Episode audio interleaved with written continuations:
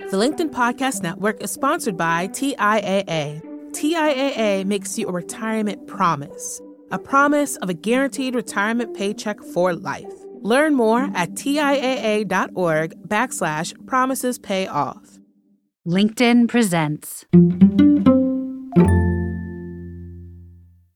The problem with ideas that appear revolutionary is that they're almost never truly original. Instead, they're what's known as recombinations, the marriage of two old ideas to form something evolutionarily different.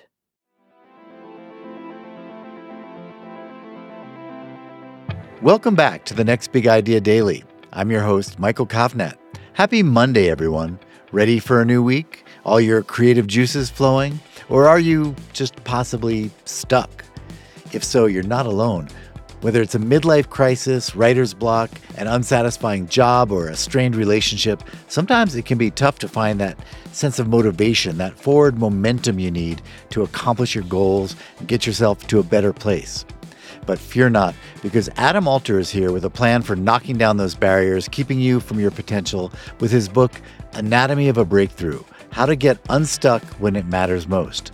Adam is a best selling author and a professor of marketing at NYU, where he also holds an affiliated professorship in the psychology department. Here he is to share some of his big ideas. Forecasting change is the first step to getting unstuck. About 15 years ago, I was studying how people around the world perceive change.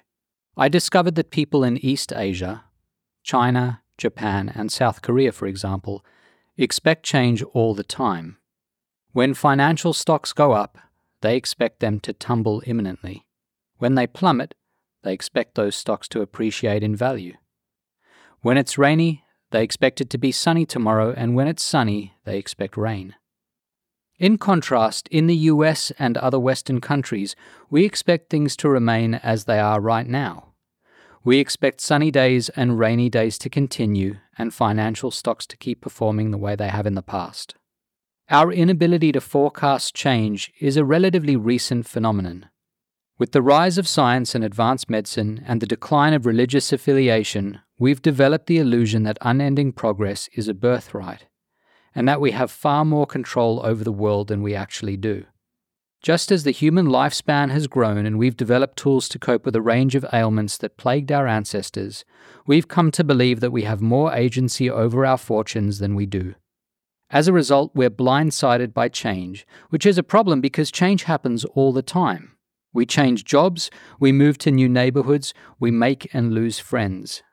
Some of these changes are good, but others are inconvenient or unwanted, and those changes cause us to feel stuck if we expect things to stay as they are instead of anticipating change, we're poorly prepared to act when we find ourselves stuck.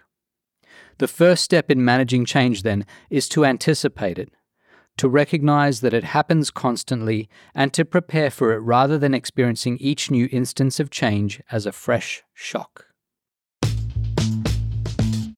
Recombination over radical originality. In art, music, writing, and business, the Holy Grail is an original idea, something revolutionary that no one's considered before. The problem with ideas that appear revolutionary is that they're almost never truly original. Instead, they're what's known as recombinations, the marriage of two old ideas to form something evolutionarily different. Take the case of Bob Dylan. Many of the world's great creative minds identify Dylan as a truly original musician of the 20th century, someone who did something genuinely new. Filmmaker David Lynch said of Dylan, There's no one like him. He's unique and just way cool. Hall of Famer Jackson Browne explained that Dylan changed all the rules about what it meant to write songs. For all his originality, though, Dylan borrowed many of his best ideas from rock, pop, folk, and blues artists. One of his great songwriting triumphs, Blowin' in the Wind, was an evolutionary tweak over an anti slavery hymn called No More Auction Block for Me, sung by an artist named Odetta. In 2008, Odetta laughed when asked if Dylan had stolen from her. No, no, no, she said. We call it passing on the folk tradition. I can't take credit for how he heard something. Dylan later admitted his song was a marriage of worlds, of Odetta's anti slavery hymn, of traditional folk, and of biblical rhetoric. When striving for new ideas, do as Dylan did. Take two or more good but disparate concepts and see if you can merge them to form a novel recombination. That's the origin of many successful businesses and creative products, and it's a much lower attainable bar than striving for revolutionary originality. Pause to move forward. The road to breakthroughs is a series of Zen paradoxes. One of my favorites is the idea that pausing is the best way to move forward in the long run. The idea here is to take a beat, whether a minute or a day or a week, before you act. The best examples of this probably come from elite athletes who sacrifice immediate performance for long term dominance.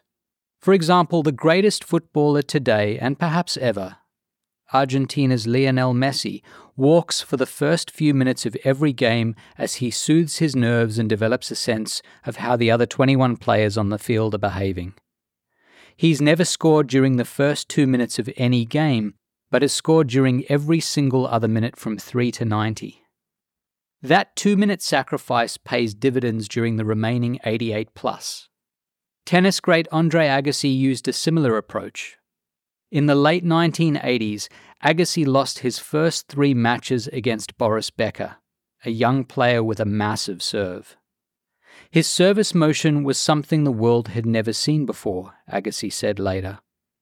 During their fourth match, Agassi stared closely at Becker as he served, sacrificing a couple of points in the pursuit of an edge.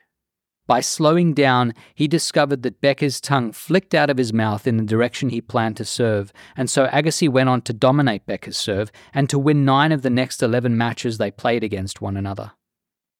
After both players retired, Agassi confessed to Becker. I told Boris about this after he retired, Agassi remembered. He about fell off the chair and he said, I used to go home all the time and just tell my wife it's like he reads my mind. In Zen terms, do what Messi and Agassi do. Slow down now to make progress later. Think like a curious child by adopting an experimental mindset.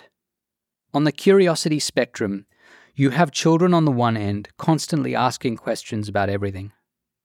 On the other end, you have adults who assume things are the way they are for a reason Adults question very little, and so we tend to herd together, doing most things the same way as other people do them.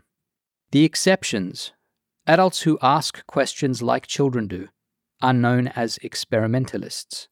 They question everything. Sometimes they come to agree that a popular approach has merit, but often they stumble on superior alternatives. In the late 1980s, US Olympic swimmer Dave Berkoff developed a new method of swimming the backstroke. He discovered that swimmers move almost twice as fast when completely submerged under the surface of the water, and so developed a technique that involved spending three or four times longer underwater than other swimmers tended to do. After perfecting the technique, he broke the world record, and soon every backstroke swimmer was using the same method. Berkoff was smaller than most swimmers, but experimentalism heralded his breakthrough. The same is true in the worlds of business, art, and filmmaking. Before you strike gold, you need to spend a period of time exploring different options, approaches, and techniques. According to one study, most of us experience at least one hot streak during our careers, a period of unusual progress and consistent success. And those periods almost always follow a burst of exploration, followed by a concerted attempt to exploit or mine the best option that emerges during the first phase. The lesson from Berkoff and these hot streaks assume nothing till you've considered the alternatives, and once you've sketched the lay of the land, pursue the best option with laser focus. Different is often better than good. It's tempting to surround yourself with people who are both competent and similar to yourself, but that's a mistake. The best way to capitalize on the value of other people is to consult with people who are fundamentally different from you. Brad Bird of animated film studio Pixar has long assembled teams that included so called black sheep. People who shake things up because they're different rather than because they're merely competent. A lot of them were malcontents, Bird said of the black sheep he hired at Pixar. We gave these black sheep a chance to prove their theories, and we changed the way a number of things were done here.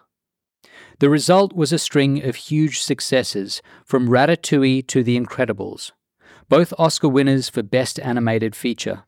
In one experiment where groups of people were asked to solve mental puzzles, the researchers followed an artificially intelligent bot to deliver helpful advice. When the bots injected chaos in the form of random advice rather than simply good advice, the teams were more likely to solve those puzzles. Shaking things up was a recipe for concocting breakthroughs. Today, one of the best use cases for generative AI engines like ChatGPT is that they behave like black sheep, firing ideas at us that nudge us from being stuck to making progress again. With the right prompts, they shake things up, stirring human decision makers to consider new approaches that may have otherwise escaped them. Surround yourself with people, or even bots or AI engines, that don't see the world the way you do. Thank you, Adam.